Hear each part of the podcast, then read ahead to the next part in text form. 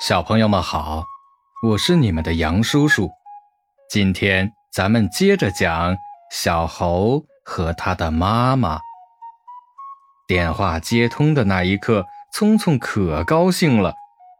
可是问题马上又来了，原来黑蜘蛛叔叔的丝线很容易断，每天不停的维修都忙不过来，许多电话都打不出去。这下可把聪聪给难住了。忽然，聪聪想起了金蚕伯伯，他的丝可以编织衣服，可坚韧了，用来做电话线最合适不过了。于是，他请金蚕伯伯和黑蜘蛛叔叔一起对所有的电话线路进行升级改造。但是，聪聪大气都没喘一下。投诉便接踵而来。原来啊，聪聪的电话线路胡乱张挂，经常把小动物绊得摔一跤。那一回，还把小兔子东东的两颗门牙摔破了，惹得兔子妈妈非常生气。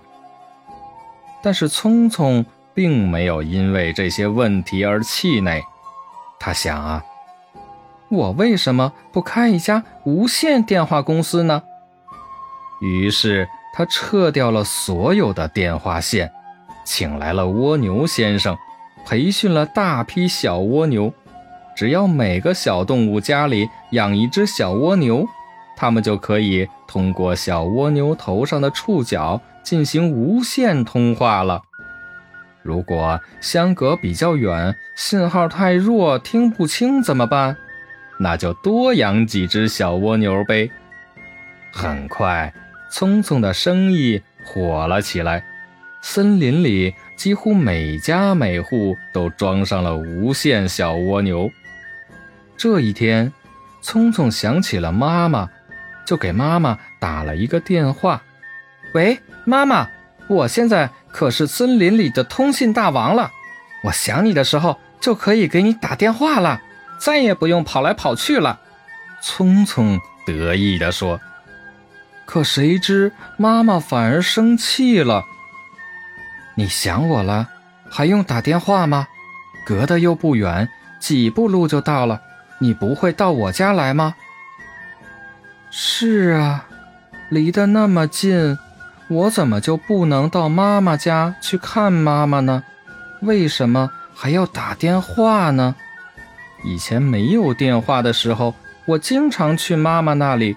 现在有了电话，我很长时间都没有去过了。妈妈肯定特别想见到我。聪聪反省地说：“是啊，傻孩子，电话固然是好，可是有了电话，就会阻断很多面对面交流的机会了。”小朋友们。你们听了这个故事，明白了什么道理呢？